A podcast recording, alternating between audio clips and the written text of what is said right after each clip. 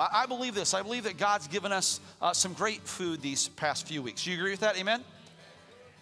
Last Sunday morning, we. Uh, we talked about this importance of, of having margin in our lives. A couple weeks ago, uh, we looked at the story of Jesus healing Bartimaeus and how, how God will bring breakthrough. Uh, we, we've talked about the identity that we have and, and, and the, the miracle of the resurrection of Jesus Christ and the reason why, the undeniability of that resurrection, that it gives us a, a platform for all that we do. We're going to continue this series, Transformed, through Pentecost Sunday. Uh, because I believe this I believe that an understanding of what Jesus did in his disciples on the day of Pentecost, uh, 50 days um, after, um, after, after we saw uh, Jesus' death, burial, and resurrection, that, that which happened on Pentecost Sunday, that which was birthed in that moment, and, and that that strength, that power that's still available for us today, it is vitally important that every believer have an understanding of all of the spiritual gifts, all of the strength, all of the power, and everything that comes with God's presence in our life if we truly appropriate those gifts that He has for us. And so, so we, are, we are working towards uh, Pentecost Sunday. Th- this morning, I, I want to talk to you about God's ability to bring death to life and, and what God can do to take this issue of, of fear and worry. Uh, and, and how God can give us amazing breakthrough and, and sustaining life in those moments when it seems like there's nothing but death. I want, I want to talk to you about I want to talk to you about your hurts. I want to talk to you about your fears. I want to talk to you about those, those things that you've lost that you feel like you'll never be able to recover. Jesus, in, in Luke chapter 7, Jesus and his disciples, they are, they're along their way and they come to this town called Nain. And as they enter the town of Nain, there is a, a group of folks coming out of town as Jesus and his disciples are coming into town. As Jesus is walking along with his disciples, no doubt there's conversation of, of all that's happened in ministry and all this activity and just the cool things. And there's a, there's, there's a buzz, there's a, there's a sense of anticipation. What, what's Jesus going to do here? There's, there's laughter and there's there's joking. This group that's coming out of the city, there's, there's sorrow. And it's, it's relatively quiet, except for the sounds of one woman softly sobbing.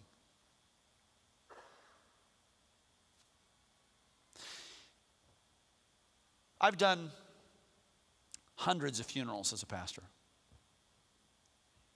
And in each, in each funeral, um, I, I, try very diligently to not just acknowledge the passing, but to celebrate the life. And then the last couple of weeks, I've I have preached the funeral of an 86 year old man. I've preached the funeral of a two year old baby. And, and, in both of those, even, even in, the, in the loss of both of those, we were able to celebrate those lives. And there was an inevitable smile on the face. There was an, an inevitable uh, laughter in the moment in the rooms as, as, we, as we talk about the gift that God has given and, and the times that we've had together.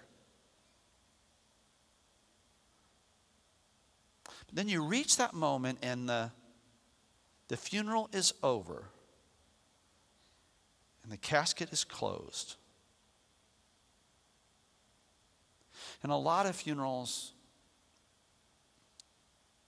you go from the funeral home to the graveside. I've never heard laughter at a graveside.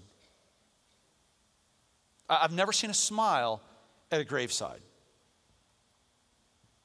It's normally a very quiet moment and a very somber moment.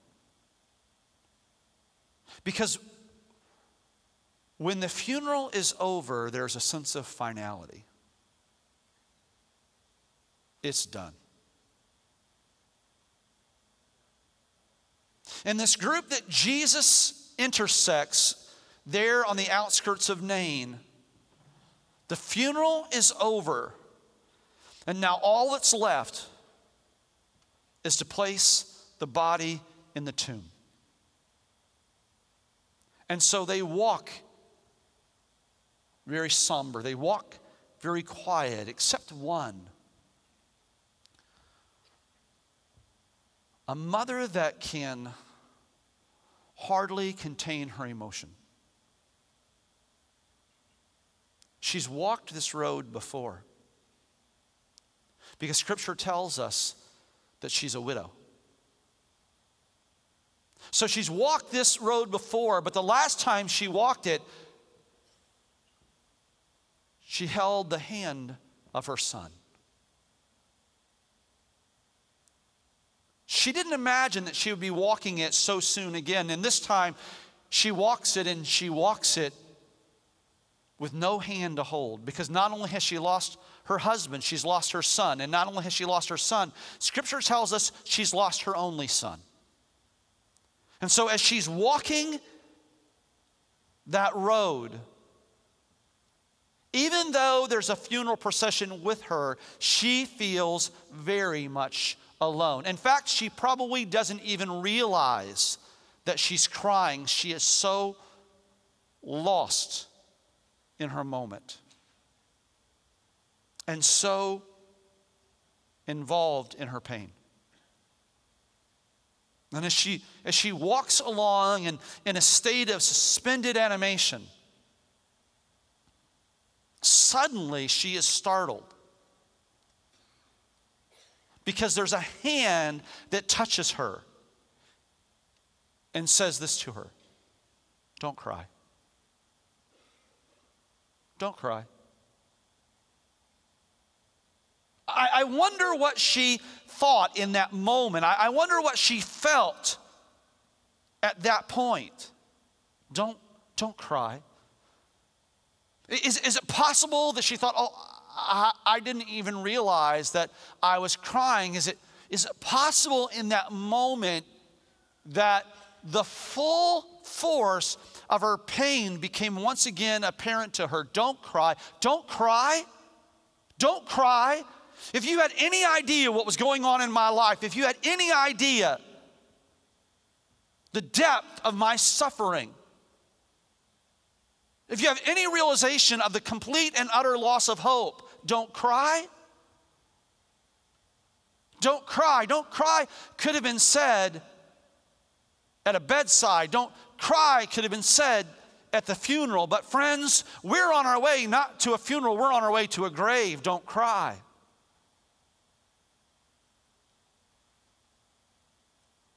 And here's what I know I know this. I know that there are some that are here, and you have cried so much that you don't know if you can cry anymore. And, and you believe in God.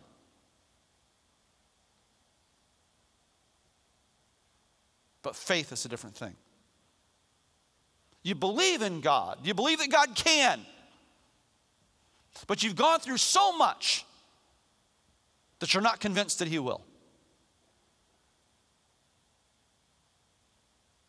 God heals, but He heals somebody else. God, God delivers, but He delivers somebody else. God provides for the person sitting in the pew next to me, but not so much for me.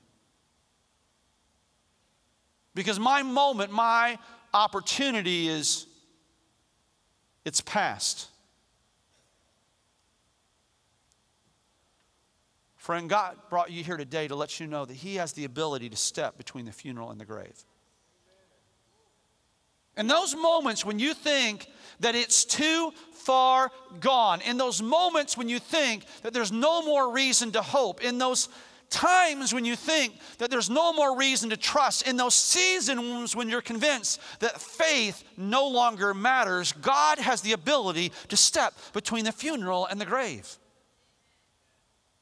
And He has brought you here today to say to you the same thing that He says to a widow on the road as she anticipates burying her only son. Don't cry. Don't cry. God, this morning, as we, as we take these moments to look into your word, we ask that it would be a lamp to our feet, a light to our path. God, help us to hide your word in our hearts that we might not sin against you. We, we commit this to you in Jesus' name. Amen. I believe this. I believe that all of us have these wonderful uh, reservoirs of, of, of potential, of full potential. That we have vast areas that can provide uh, great influence, great opportunity, great satisfaction, gr- great blessing. But the roads that lead to those reservoirs, they, they seem to be guarded. And they seem to be guarded by this issue, the, the dragon of, of fear. In, in, insecurity, anxiety. That's, that's where this widow has to be. What's, what's left for me? What, what hope is there for me? I'm too far gone. I can't tell you how many times I've, I've talked with people about the reality of who God is and the strength that's found in His promises, only to have them say to me, Yeah, not for me. Not for me. Oh, I, I believe everything that you're saying, but you don't understand. After all that I have done, Oh, oh I, I knew the love of God at one point in my life. I, I knew the presence of the Holy Spirit at one time in my day. But that was a long time ago, and that was a, a lot of broken promises and, and, and a lot of devastating relationships and a, and a lot of really poor decisions on my part. And so all that's left now is simply trying to get by, just simply trying to survive another day. And so when you come to church and you hear me quote scriptures like, the thief comes to steal and steal, kill, and destroy, but Jesus said, I have come that you might have life and have it to its full, or that life is meant to be enjoyed not simply endured. It, it at some level resonates with you.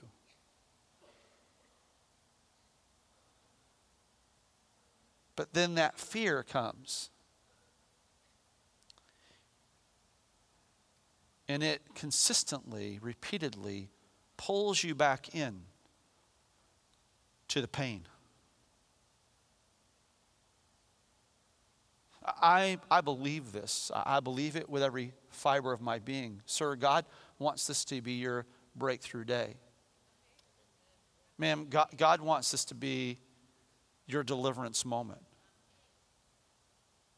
You, you have things in your life, you've, you've, you've drifted to vices that you, that you never imagined that you would.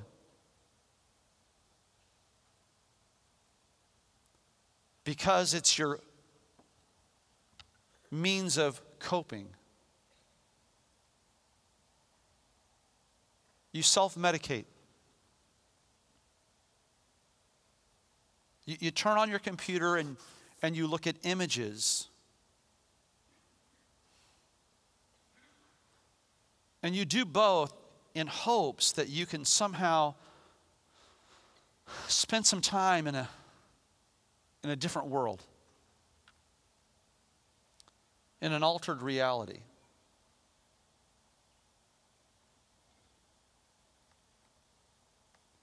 And those moments of fantasy bring little solace to the wounds that run very deep. It doesn't have to be that way. It, it, doesn't matter how long you've been stuck in that. It doesn't matter how well worn the ruts are. It, it doesn't have to be that way. And it's not too late. It's never too late. Let me say that again. It's never too late. My family won't talk to me. It's never too late. My job history is such it's almost impossible for me to find gainful employment. It's never too late. I have a disease that the doctors say that there is no cure, and I have this disease in my body because of decisions I have made. It's never too late. My children won't take my phone call. It's never too late. It's never too late.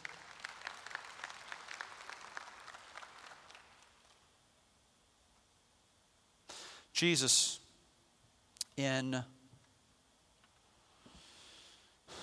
in John chapter 11 Jesus hears word that his friend Lazarus is sick. And when he when he receives word it tells us this it tells us that, um, that Jesus loves Mary, that Jesus loves Martha, Jesus loves Lazarus. When he heard that Lazarus was sick, he stayed where he was two more days. It's interesting. It, it, it, almost sounds like a contradiction, doesn't it? Jesus loves Lazarus. And he loves Lazarus' sisters, Mary and Martha.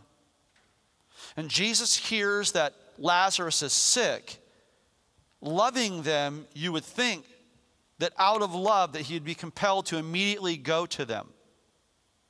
And yet it tells us that Jesus loves them, and yet he stays where he is two more days. And, and in that time, Lazarus dies. When Jesus gets to Bethany, both Mary and Martha say this Jesus had only you been here. Jesus had only you been here, our brother would not have died. They believe. They believe. But understand this there's a difference between belief and faith. Let me say that again, because if you get nothing else out of this morning, I want you to get this. There's a difference between belief and faith. In fact, the Word of God declares that even the demons of hell believe in Jesus and shudder.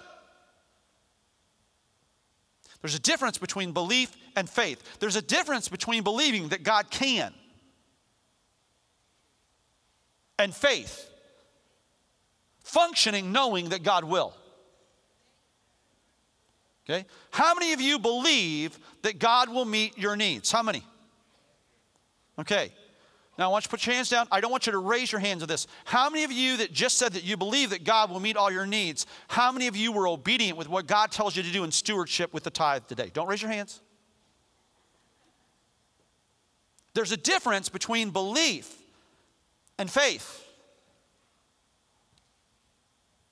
Jesus, his, his disciples, they believe in him. But when Jesus says, We're going to Bethany, Here's the response of his disciples. His disciples go, uh, Jesus, last time we were in Judea, the Pharisees tried to stone you.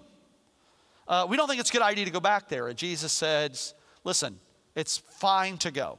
He, he, he says this. He says, Listen, he says, there, are, are there not 12 hours in a day? People don't stumble in the daylight, they stumble at night. Where, in essence, he says, Listen, you don't have to worry about, about something bad happening. You're going with me, we're going. Because my, my friend Lazarus is asleep. To which one of the disciples says this Well, Jesus, if he's sleeping, surely he'll wake up. We don't have to go.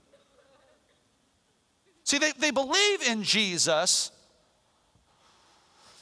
but faith is something different. Even, even in the resurrection, they believe in Jesus, yet they go to the upper room and they, they lock the door out of fear. It wasn't until the day of Pentecost that they actually step into faith. What does faith look like? Here's what faith looks like faith is three Hebrew young men standing before an occupying king. This guy named Nebuchadnezzar. These three young men, their names are Shadrach, Meshach, and Abednego. Nebuchadnezzar built this, this massive golden statue of himself and said that everyone was to bow down and, and worship this statue. These three young men, knowing that they cannot dishonor God by bowing to something else, they don't bow. The king hears about it and calls them to come to him, has, has, him brought, has them brought to him, and says, I understand that you didn't bow. And they said, No. He said, All right, I'm going to give you one more opportunity. He says, Listen, I've given this decree that those who don't bow, that they will be put to death, they'll be thrown in a furnace. If, if you don't bow, I, I, have to, I have to be obedient to the decree that, that I've given. How, how, how can your God save you then? And they answer him and they say, Your Majesty. It's interesting, they, they honor him. Your Majesty. They're not being disrespectful on any level. Your, Your Majesty, in regards to this matter, we don't have to give you a defense. You, you can throw us in the furnace because we have this confidence. We have this confidence that our God will deliver us. But even if He doesn't, isn't that an interesting statement? Okay? We believe that He will deliver us. We have faith that He knows what He's doing. Let me give that to you again. We believe that He will deliver us. We have faith in His promises. God, I believe that you're going to do this, but even if you don't, my faith is unmoved. Belief is having the head knowledge of the likelihood. Faith is the activity that is born out of a confidence in an individual or a situation. So, what faith is, and James makes this very clear, he says, faith without works is non existent. Faith has to have action to it, faith has to have substance to it. And faith is the key. In fact, for the anxiety that you have in your life, for this worry that you have in your life, for, for these things that cause you pain and cause you to cry, we see in Scripture three key antidotes. The first is truth.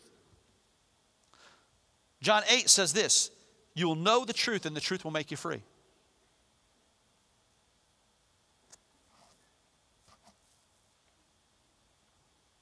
I, I love this, this, this definition of fear. Fear is false evidence appearing real. And what the enemy does is the enemy loves to lie to you. Okay? And, and that's where that's where truth is buttressed by this. It's buttressed by love and by faith. 1 John 4:18 says this, love contains no fear. Right? Perfect love drives out all fear. Love contains no fear. Fully developed love it will expel every particle of fear. They can't exist together. Why is love the antidote of fear? Here's a reason why. Because the root of a lot of fear is simply self centeredness, it's a preoccupation with ourselves. I, I don't want to get hurt. I, I don't want to be a failure. I don't want to look bad. I, I, I don't want to get messed up in this situation. I, I don't want to. In fear, the focus is always on me. Love, true love, the focus is always external. My uh, side note, this, I was, as, I was, as I was looking over my notes this morning, I was reminded of uh, when I was in college, my, my college roommate was trying to, he was trying to woo this girl, and she wasn't real, she was kind of leery of the relationship. So he wrote her a note saying, Look, you, not, you need to not be afraid of this. You, you, need, to, you need to embrace what God has. And, and so he writes her this lovely note. And at, at, at the bottom of the note, he puts 1 John 4 18, right? Love casts out all fear.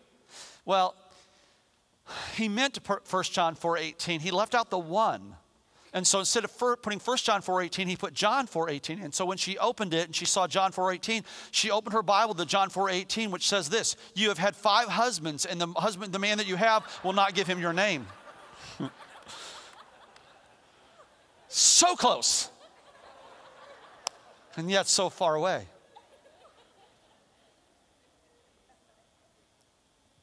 Faith When Paul writes to the church at Ephesus and he talks about this issue of, of dealing with the challenges in life,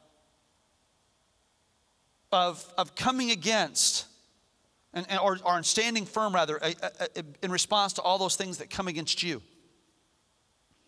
And he describes the, the spiritual armor that God has given us.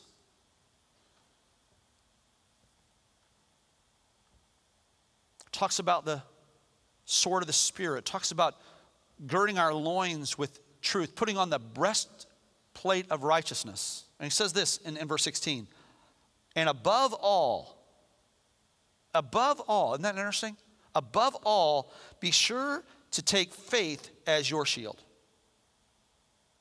For it can quench every burning missile the enemy hurls at you. And that's what Satan does. Satan loves to suggest fearful thoughts, he loves to give hurtful thoughts. You found that to be true? Just where you know, it's the only way that Satan can work in your life. The only way that Satan, Satan can work in your life is by offering suggestions, offering thoughts, throwing questions at you. See, when God speaks to us, we know it is inspiration. When Satan speaks to us, we know it is temptation. The devil gives us these ideas. And, and what we do with those, it's really our choice. And, and understand this the devil's going to make suggestions. He's going to bring temptations all the time. He's going to speak negative things over you all the time. And, and the, the, the overwhelming majority of those, what they are, they're fearful thoughts. The Bible says this it says, Take faith as your shield so that you can extinguish the fiery missiles of the evil one. And faith is, faith is, is action. When, the when the children of Israel, when they were going to go from the wilderness into the promised land, and they, they, had to, they had to cross the river Jordan. The river Jordan is, is only a couple hundred feet wide and very shallow, except at, except at, at, at harvest time when it's at flood stage then it's over a mile wide and it's a raving raving, raging river. And so when Moses dies and, and God says to Joshua, Joshua, Moses, my servant, is dead. It's now time for you to lead Israel across the Jordan and into the promised land. Worst possible time to try to cross the Jordan. Had they waited a while and the river come back into its banks, would have been easy. But but God says this you're going and you're going at what in the natural is the seemingly uh, most impossible time. And it's going to look different. You see, when they crossed the Red Sea, Moses stood, held out his staff, and the rivers uh, and the waters parted. This time, it required them to put their feet into the water. Uh, God, last time we didn't have to put our feet in the water. God, last time you took care of it ahead of time to where we could see that everything was cool. God, the idea of going and stepping into a raging river seems like a pretty stupid idea. God, here's what I think. I think you should do it the way that you did it with Moses before 40 years ago. That would be a much better deal, God. Because this whole getting into a raging river just seems like a pretty foolish idea to me. But that, friends, that's what faith is. Faith is action. It's beyond just believing.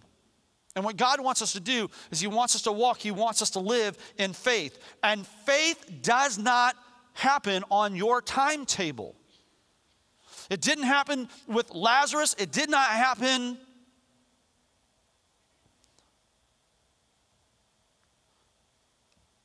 It did not happen with a woman exiting a city.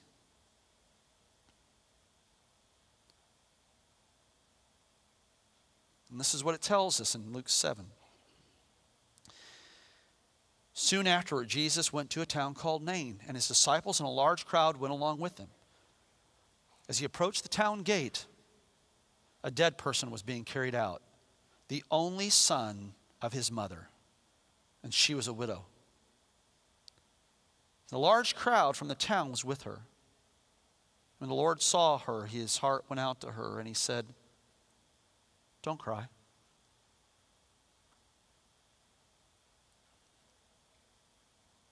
Don't cry. And here's what I want you to know I want you to know this. In the battles that you face, in the struggles that you endure, in this wrestling match between life and death, never doubt, never doubt, never doubt that God sees your pain. God sees your pain. Jesus was a man on a mission. He had laser focus. And yet, over and over again, we see these divine moments happen where Jesus is on his way to do something else and he stops.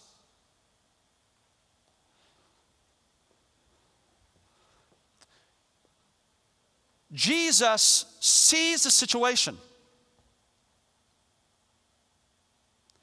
and he steps into it. It would have been so easy for him to go, I've got all this going on, I've got all these issues, I've got, and he's not going to have it.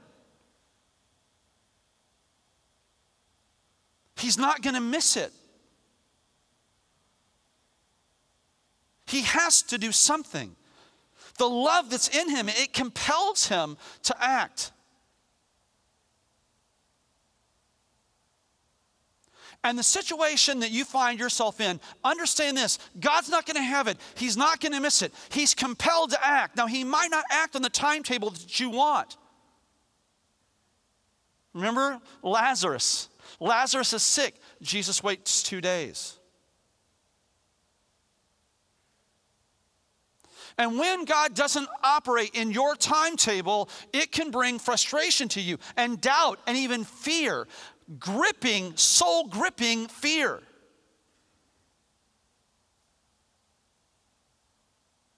No doubt, when this woman's son is sick and dying, no doubt she's heard words about this miracle worker, this carpenter from Nazareth who's going around laying hands on people.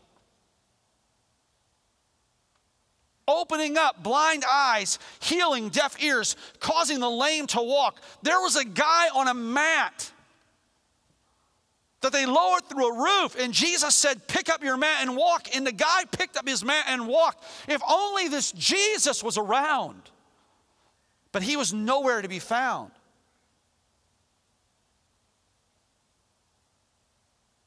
And then when hope is gone, suddenly there Jesus is. In the midst of your pain, when you want God to show up and it doesn't seem like He is, never buy into the satanic lie that God is not aware of what you're going through, that God does not see your pain, because, friend, He knows what you're going through. And He cares. He's compelled by love and He will move because God not only sees your pain, He will step in to the situation. And that's what he does. He steps into the situation, right? God sees the pain of this woman and he, he stops this funeral procession. He says, Don't cry. And then he walks up and he, he, tells the, the bearers to stop. There's the body on a, a an open, open, in essence, coffin, a, a glorified stretcher. And Jesus walks up and he, he speaks to this lifeless body. Young man, I say to you, get up. And in that moment, Jesus doesn't just bring a young man back to life. Here's what he does He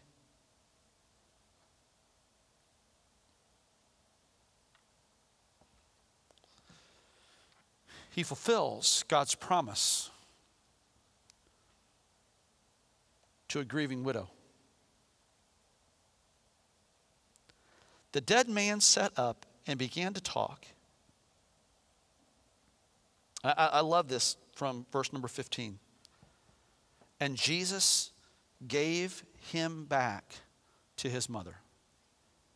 I, I want you to I want you to allow your mind to picture that for a moment. She's she's crying. All thought is gone. She is even though she's crying, she's emotionally dead. She's just walking along and she's crying because it's the only thing her body knows to do. It's too late. All is gone. It's futile. And in the, in the midst of that, she feels a touch, she hears a voice Don't cry. She is startled.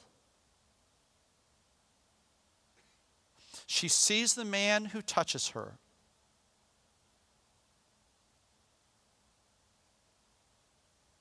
And in that moment, there's a, there's a faint glimmer of hope that is almost snuffed out by the harsh reality.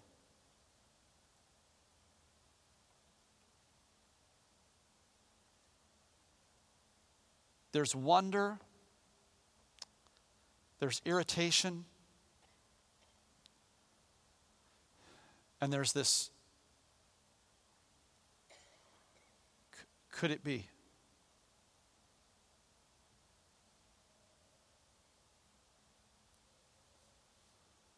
She watches as Jesus turns from her after saying, Don't, don't, don't cry. And him walking over and saying, hold, hold, hold up a minute, guys. Just, just hold, on, hold on right there.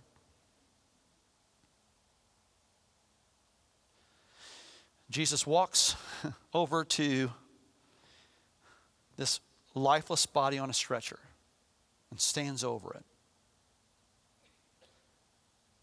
Young man, I, I want you to get up now. And the young man gets up, sits up, and starts to talk. Okay, in my in my rendition of the story, in my mind, you know what mom does at that point? Right? Because she's, listen, she's she's so gone with energy. She's got no energy left. And she sees her, done, her, her, her dead son sit up. It's too much, right? And the people around her are like, Mama, wake up, Mama. Come on. Hey, wake up. You don't want to miss this. Wake up. and she is on the ground, sitting up, going, okay, what in the am I dreaming?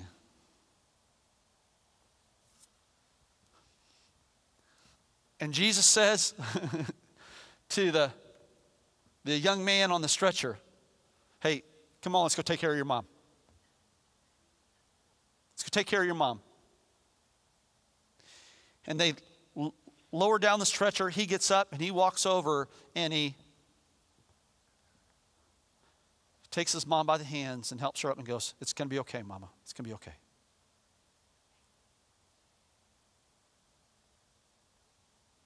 That's how big your God is.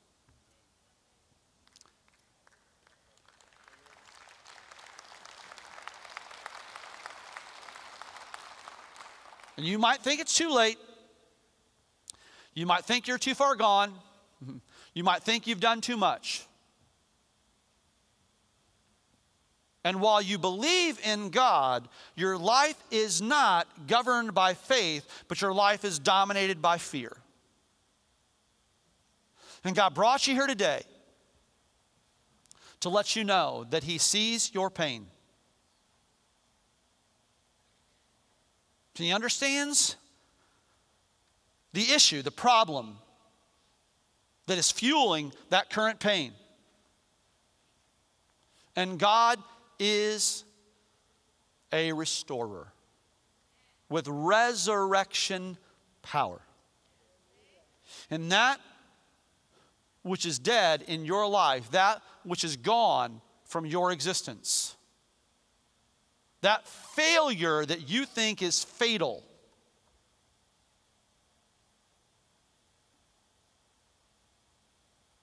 God wants to step between your funeral and your grave. Let's stand together. God, I thank you today for who you are and what you do. I thank you that you are a restorer with resurrection power. And God, I, I stand today.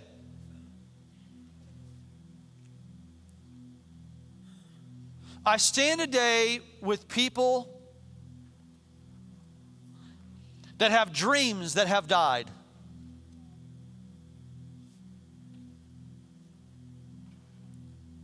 They have relationships that have been crushed.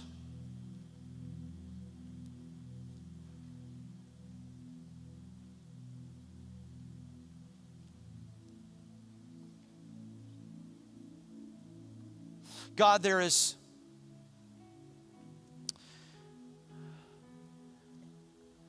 there's an individual here today that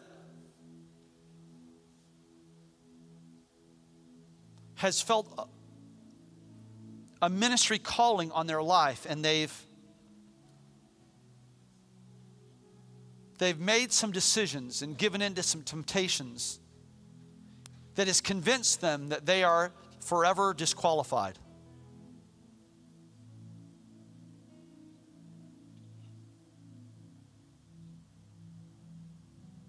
And God, you have brought them here this morning to declare to them that you are a restorer, that you understand their pain.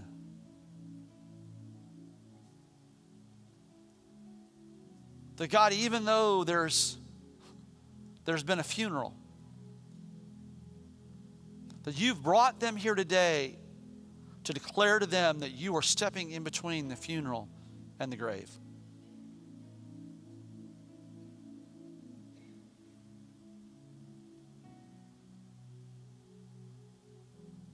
And that today, today you're bringing dead dreams back to life. You're bringing dead relationships back to life.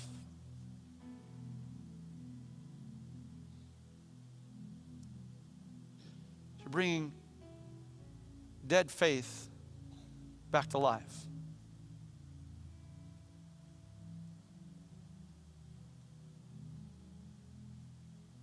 You're bringing physical healing to a body where the doctor has said there's nothing more that we can do.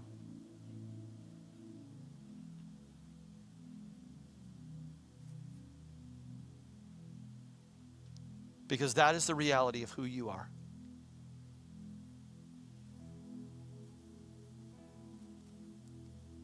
So, God, this morning, I pray for everyone here, but I, I, focus on those who have come week after week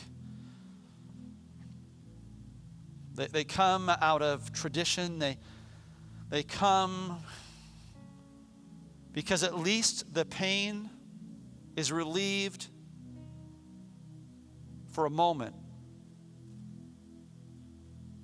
And the time that they spend here in your presence and the time they spend in worship, it, it's, a, it's a balm for a moment.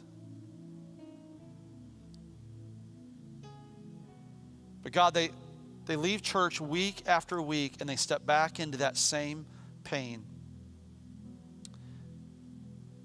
And they've accepted the lie that the enemy has told them that that is their new reality.